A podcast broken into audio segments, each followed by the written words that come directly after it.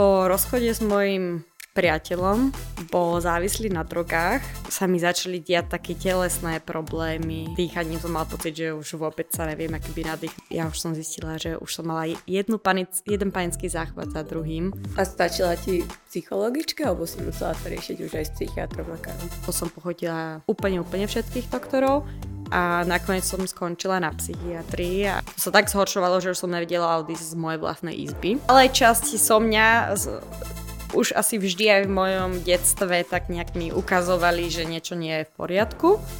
Ten narcizmus sa dá rozlíšiť ako keby, že na dva také, také typy, že jedni sú presne takí tí, ktorí si nič nepriznávajú, sú nad vecou, bla bla bla bla. Bola na psychiatrii, dostala všelijaké testy, um, mám perfekcionizmus. Ahojte, vítajte pri druhom dieli podcastu k sebe. Ja som Magdalena a toto je psychologička Veronika a budeme sa opäť rozprávať do naha, tak ako emócie naozaj sú a nebudeme sa na nič hrať a tváriť. Takže dnes tu máme špeciálneho hostia Dominiku. Ahoj Domi, vítaj. Ahoj. Ja by som ešte dodala, že tí, čo nás počúvate, že tento podcast, alebo respektíve našim takým nejakým zámerom je rozprávať sa s bežnými ľuďmi v podstate o ich ceste k sebe, a o ceste v podstate, ako sa dostali k terapiám a riešeniu vlastného osobného duševného zdravia a ich rozvoja. A že možno tak začnem, že vlastne, že čo teba priviedlo na túto cestu? Bolo to po rozchode s mojim priateľom, ktorý um, bol závislý na drogách, čo, čož veľmi veľa situácií viedlo k tomu, že že to bolo stále horšie a horšie, že mi psychicky mi bolo stále horšie a horšie. Um, až sa mi začali diať také telesné problémy, že už som, to jak pozrieme také, že nám to ťaží um, pri dýchaní, tak mm. mňa aj veľmi bolo brucho. Um, to s tým dýchaním som mal pocit, že už vôbec sa neviem, aký by nadýchnúť, aký mm. by ten vstup mal málo kyslíka. Mm-hmm. To si a... prišla taká pridusená? Hej, takže už mi moje telo tak naznačovalo všetkým možným, že niečo nie je v poriadku. Mm-hmm. No a ja som chodila najskôr po všelijakých doktoroch, uh, lebo som si myslela, že áno, možno, možno je to nejaké telesné, že mám, že mi niečo nesedí so žalúdkom alebo s trávením. No a konec koncov som musela si aj sama nejak priznať, že uh, asi to nepôjde len telesne, ale aj duševne. A taký ten prelomový bod bol, keď som chcela ísť um, na dovolenku snowboardovú a mala som tam ísť aj s mojou sestrou a ja už som zistila, že už som mala jednu panic, jeden panický záchvat za druhým a že už sa to vôbec proste nijak inak nedá a to bolo asi také, že som bola rada, že mám niekoho v mojom okruhu, v mojej blízkosti, kto mi pomôže a povedal, že hej, áno, poznám tu na pár psychológov, pozri si to a to a naozaj sa tam zahlas, lebo človek, keď to nevyskúša, tak nevie a keď mm. už je človek vážne na tom tak zle, tak je proste, skúsi asi všetko, hlavne, že to nejak pomôže. Mm. A stačila ti psychologička, alebo si musela to riešiť už aj s psychiatrom a karom? No, u mňa to bolo trochu komplikovanejšie, lebo vlastne mne to začalo už cez koronu. To som najprv mala taký pocit, že sa mi zle dýcha, ale long covid ešte nebol taký známy. Um, no a tým pádom to vlastne začalo s tým dýchaním. Ja som išla najprv na plúcne, potom aj bolestným bruchom. Podobne to som pochodila úplne, úplne všetkých doktorov a nakoniec som skončila na psychiatrii a až tam som sa cítila, že hej, že konečne mi niekto verí, pretože mm. normálne mi všetci mm. spravili testy, všetko bolo v poriadku, zdravá gripka a povedali mi, že hej, ty si mladá, choď von, usmej sa, zabávaj sa a ja taká, že no, ďakujem, na to som ešte nemyslela, rada by som, keby to ide, mm. nejde. No a vlastne to bolo prvýkrát, čo som musela dostať aj lieky, pretože ja som to sa tak zhoršovalo, že už som nevedela odísť z mojej vlastnej izby a potom môžem byť sama so sebou. Počase sa to zlepšilo tak po pol roku, aj čo som... Už mala, mala lieky, hej? Už som mala lieky, hej. No a ja som si potom myslela, že všetko je v poriadku. Však už mi je dobre, už som opäť vedela cestovať metrom, električkou po celom, po celom meste, stretovať opäť mojich kamarátov, všetko. A to ja som v jednej určitej dobe, keď som vyliezť z mojej izby, tak to absolútne nefungovalo. Mm-hmm. No a, a potom sa to nejak vrátilo. A A ty, keď si vlastne bola na tých liekoch a si sa cítila lepšie, tak si mala pocit, že aha, vyriešili sa všetky veci samovolne a vôbec si neriešila, že prečo a mala si pocit, že všetko je v poriadku? Um, no, ono to bolo tak, že vlastne, keď sa teraz spätne na to pozerám, tak také malé časti so mňa už asi vždy aj v mojom detstve tak nejak mi ukazovali, že niečo nie je v poriadku, alebo že proste jasne, či som v súlade, ale tak nejak som to vtedy neriešila. Um, jak dieťa si človek aj málo kedy ešte sám všimne také niečo. No a um, potom, keď sa to vlastne takto zhrútilo, tak ja som si myslela vážne, že to je vlastne iba koronou. Um, takže keď som došla na to, že áno, že to je iba, psychosom, iba psychosomatické, mm-hmm. tie bolesti a dostala som tie lieky, tak to prešlo, na to som si zvykla. A, a hej, a potom som si vlastne myslela, že už je všetko v poriadku.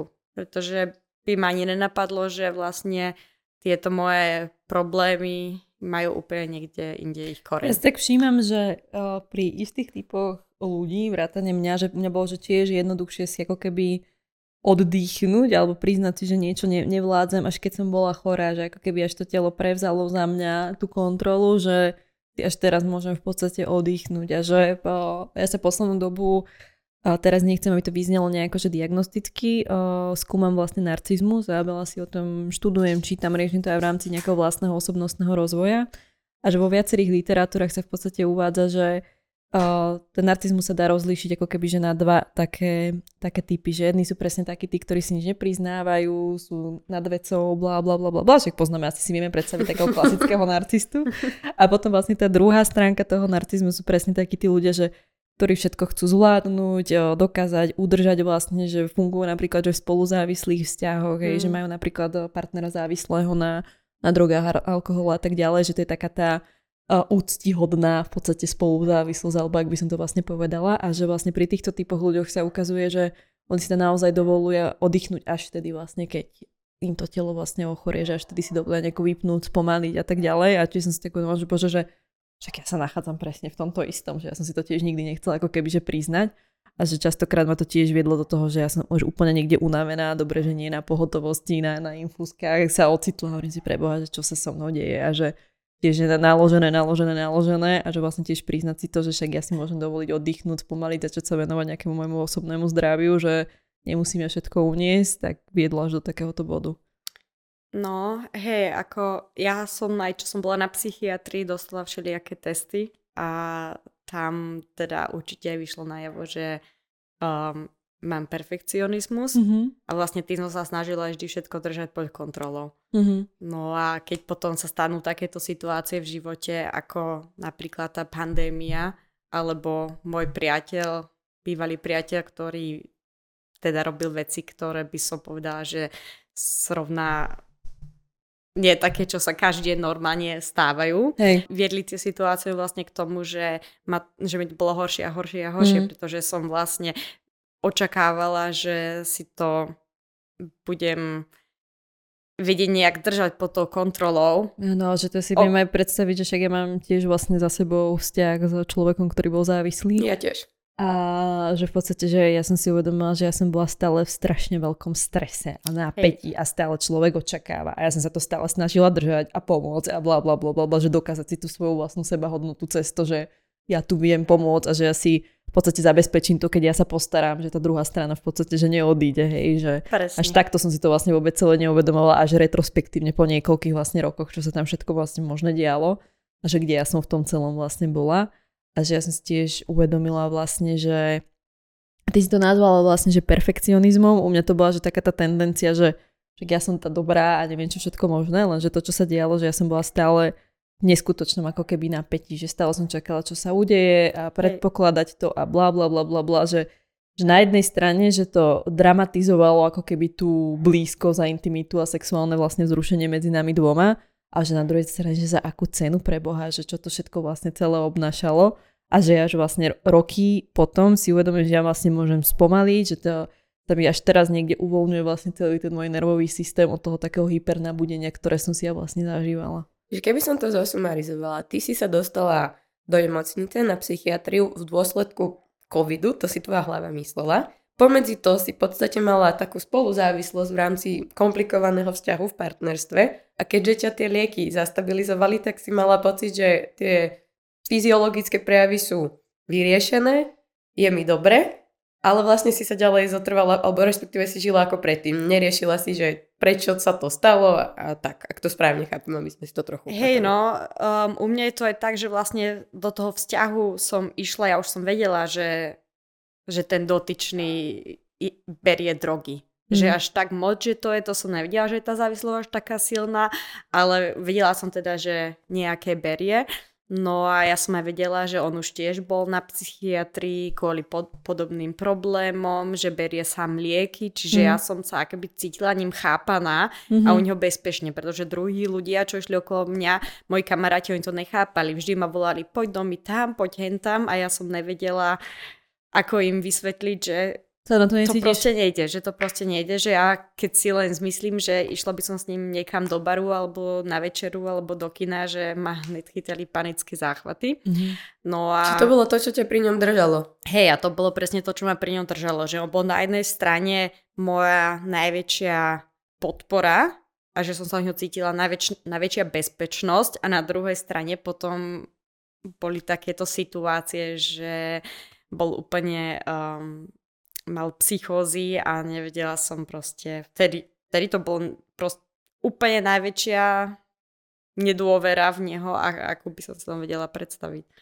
A ty si potom vysadila niekedy samovolne tie lieky? Alebo že Hej, ako to no, ďalej pokračovalo? No, vysadzovať lieky samovolne nie, nikdy nie je dobrý nápad, no, to... to môžem povedať. Som ale... rada, že to hovorí, že každý, kto nás počúva, si dúfam, toto zapamätá. Hej, určite, určite nie, lebo um, aj keď to robíme pod dozorom lekára, tak z vlastnej skúsenosti môžem povedať, že um, to človek telesne cíti. Čiže... Ako to myslíš? No, tak ako ľudia poznajú, že keď prestanú brať drogy, tak ich začne chytať taký ten um, abstinent. abstinenčný príznak. Hej, Um, no a tak podobne sa vlastne cítime aj my pacienti, ktorí berieme takéto uh, antidepresíva. antidepresíva napríklad, alebo u mňa to bolo tým, že som mala aj ťažké, veľké úzkosti, tak vlastne beriem lirika, to je um, iný druh Benzo, liekov. Benzodiazepam nejaký? Uh, nie, benzodiazepiny sa berú tie, keď um, to Akutne. človek potrebuje akútne, no, mm-hmm. že mhm. to veľmi hneď pomôže a tie robia aj a že návykové. Je, hej, a že toto máš nejaké SSRI alebo skôr nejaké um, antipsychotikum? Nie, lirika sú extra skupina, mm-hmm. čiže ani nie SSRI a ani nie um, benzodiazepíny. Um, skôr to človek pozná ako aj party drogy, pretože keď si čo, človek toho zoberie viac, ako by mal, tak um, ja som raz poplietla moje lieky a po, po party, lebo som si nechcela zobrať tie na večer, lebo oni tr- robia dosť, že je človek unavený z nich a tak som po party o nejakej 4. 5. ráno si dala teda tie na večer išla spať, zobudila sa o 8, tak som si zase dala tie na ráno. Čože, či som mala dvojitú dávku, no a tak som si tak ležala vo vyvačke na gauči a my tam máme naše také kvetiny, čo tak padajú dole a vtedy som mala pocit, keby si tam tie kvetinky so mnou tancovali a mm. hýbali sa. Takže... Pozor na to, ako sa dávkujú lieky, hej. Takže určite áno, to dávkovanie je vždy dôležité. Um, no a čo som si aj ja všimla, že veľa ľudí, keď im psychicky nie je dobre, tak začnú proste um, s marihuanou alebo keď sú to iba cigarety, že je to nikotín, že si vlastne nejaké tie ukludňujúce lá, e, látky dávajú, ale v čom je ten problém zväčša v tom dávkovaní. Takže hej, keď... Hlavne to nerieši ten problém. Hlavne to nerieši ten problém a vie to byť ešte horšie a aj tie lieky musia byť správne dávkované, čiže keď z nich človek zastupuje dole, tak vlastne tiež to si všíma, musí sa to tak pomaly pomalinky, pomalinky. No, ale ty si ich prestala brať, čo ja teda mám informácie tak uh, rýchle, čo nasledovalo potom? Um, no, rýchle, pretože som dokonca aj ja zvládla moju psychiatričku tak nejak prehovoriť o tom, ako mi je dobre. Mm-hmm. Takže hej, tam určite by už v tej dobe musel byť psychológ, ktorý ma dlhšie pozná a častejšie ma vidí a vedel by povedať, že to Hej, možno máš momentálne akurát tú dobrú fázu, lebo aj depresívni ľudia sú nie, nie stále takí, že ležíme v posteli a nehýbame sa a nechceme nikam ísť. Ale máme aj dobré fázy a ja mm. som si v tej dobrej fázi to tak vedela všetko pekne vysvetliť, že som to aj pani doktorke tak vysvetlila. No, takže vtedy sme a tak ja by som, aby to nevyznelo nejak tak e, veľmi seba deštrukčne, tak ja by som povedal, že to je normálne podľa mňa, že proces učenia a seba spoznávania sa, že vďaka Bohu, že asi si mala takéto podporné prostredie okolo seba, ale že tiež podľa mňa, že to je pokus omyl normálne niekedy v tom živote, Jasne. že nás to bohužiaľ niekedy ten život, keď sa nejak nevnímame, nepočúvame mm. a tak ďalej, tak vie priviesť na pekné dno, ale že zase keď máme tie seba záchovné mechanizmy, podporu okolia, že dá sa z toho podľa mňa, že dostať. Tak každý máme svoju cestu a svoje dno a, a niekedy máme proste potrebu. Alebo... A niekedy tých dien máme aj viacero. Áno, minule sme sa bavili o tom, či sa dá vyskloňovať slovo dno a dna no. a dien, že ako veľakrát sa vieš dostať na dno, z ktorého sa odrazíš, potom je ti lepšie padneš na iné dno. Ja, ja som to tiež toto riešila v rámci mojej vlastnej terapie a tam som si uvedomila, že to, že my vieme byť na dne, tak to súvisí aj s tým, že my si vieme potom aj veľmi veľkú výšku v podstate že vyskladať. Ale že v rámci dynamiky niektorých osobností, ktorá je napríklad že moja, tak ja som to nazvala, že to sú ak také otvorené kanály, ktoré chýbajú tie poklopové vlastne šachty a že ja len musím vedieť, že kde tie kanále sú, aby som vlastne do toho nepadla a zakázané nadávať. aby som tam do toho, že a potom ja, tak, a potom ja tak sedím a prechádzam sa tak bažinou vlastnej osobnosti a celou tou kanalizáciou hovorím, že hm, pekné miesto. Teda. No tak človek si myslí, že dvakrát neskočí do tej istej kanalizácie. O, ale to, že, ale, alebo to, že ich je veľa podobných, to bude asi tým, alebo si človek myslí, že konečne som z nej vyliezol, tak môžem spraviť konečne krok dopredu. A tam je ďalšie. A tam je hneď ďalšie, proste 2 cm vedľa toho. Takže to asi všetci ľudia poznajú, keď si myslia, že horšie to už byť nemôže. A... Hej, ale sú to také, že ono to je, ja, a druhú takú metaforu, ktorú mám k tomu, že je to taká čierna diera, že ono to, keď do toho niečo padne, tak ti to rozvíri kompletne celú tú tvoju osobnosť. Zrazu tým sedíš a pozerá sa, že zase, že no, nie sme to proste. Hej, no, tak um, ja vyučujem aj fyziku mm. a keď si to pozrieme z toho hľadiska, tak čierne diery vlastne majú takú silnú gravitáciu, že nasávajú, mm. priťahujú mm. úplne všetko.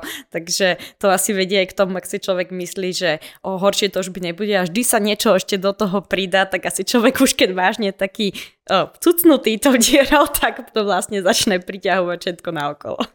Hej, a to by som ešte, ešte na ďalší level taký psychologicky vlastne povedala, že ja som tiež raz bola veľmi nepekne označená, že som taká čierna diera a sa ma to veľmi dotklo a ja som sa tak začala rozmýšľať, že čo mi ten človek proste hovorí a že tak asi z nejakého dôvodu niečo tam vidí, že nechcela mm. som to hneď zavrhnúť tú myšlienku a hneď sa ísť voči tomu vymedzovať. A že tiež som vlastne si uvedomila, že napríklad ja som si dlhodobo, že tým, že ja som sa cítila vinná za veľmi veľa vecí aj z detstva, aj z výchovy, ja som si nedovolovala cítiť lásku alebo že som vlastne láskyhodná, že ma ľudia môžu mať radi. A že vlastne som veľa tej lásky dostávala aj zvonku, aj pozornosti, aj všetkého. A to nevidíš. Ale že nie, že ono to proste, že cez mňa len preletelo a že ja som normálne si musela niekde začať a že to vedome dennodenne proste s tým musím robiť, alebo keď na tú tému príde, že zacelovať normálne, že zacelovať to, že to nepreteká a že vôbec zväčšovať ten prítokový kanál, alebo ak to nazvať, ale v inom slova zmysle, že aby tá láska mohla v podstate, alebo pozornosť, alebo ak to inak vlastne nazvať, ku mne, ko mne prúdiť a nevytekať vlastne. Hej, to je asi aj ten dôvod, prečo veľa ľudí poznajú také tie toxické vzťahy, mm. ako aj bol môj bývalý, pretože človek chce tú lásku. A keď konečne nájdeme osobu, pri ktorej sa na jednej strane vieme úplne uvoľniť a byť sami sebou, tak, uh, tak aj keď na druhej strane tá osoba vlastne nás dosť ničí alebo ťaží, aj keď nie ja si nemyslím, že to môj, môj bývalý priateľ robil na schvál. Určite mm. nie a ja aj verím v to, že ma miloval, ale aj tak ma to veľmi ťažilo a vtedy si uvedomiť, že hej, je to momentálne ťažké, ale to ťaženie z toho vzťahu je väčšie, ako proste predýchať to a ten vzťah opustiť. Mm-hmm. Tak, um, no tak to si musela mať veľkú bolo... odvahu vlastne. Hej, to a bolo... čo sa tam dialo ďalej, lebo Lebo rozprávala, vieš, keď si sa na toto opýtala, že chcela si veľkú odvahu, že kedy vlastne si začala potom naozaj tú cestu k sebe, že aj na tú terapiu, alebo respektíve vďaka terapii si odišla z toho vzťahu, alebo že ako to išlo? Um, no. Depresia ona neprichádza len tak zo dňa na deň. No super, aspoň by sme to mali konečne za sebou. Vlastne išla za mojou mamou a tej povedať, že, že zavolaj mi sanitku, alebo už to sama so sebou nevydržím, tým, že uh, mám aj biológiu, ja mám aj skalpel doma a podobné veci. Zober to a schovaj to predo mňa. Som vlastne bola dosť nešťastná aj s tým, že sa moji rodičia rozviedli, otec vtedy veľmi veľa alkohol pil. Príjemnejšie bola fyzická bolesť ako tá psychická. Závislý, spoluzávislý vzťah tých rodičov má dopad vlastne na, na deti. A keď som mala 10 rokov, tak ma veľmi bolievala hlava stále. Príznaky detskej depresie sú práve nevysvetliteľné bolesti hlavy. Ak vás tento rozhovor zaujíma a chcete si vypočuť ho celý až do konca, tak určite naštívte link dole v popise a tam nájdete celú nezostrihanú epizódu.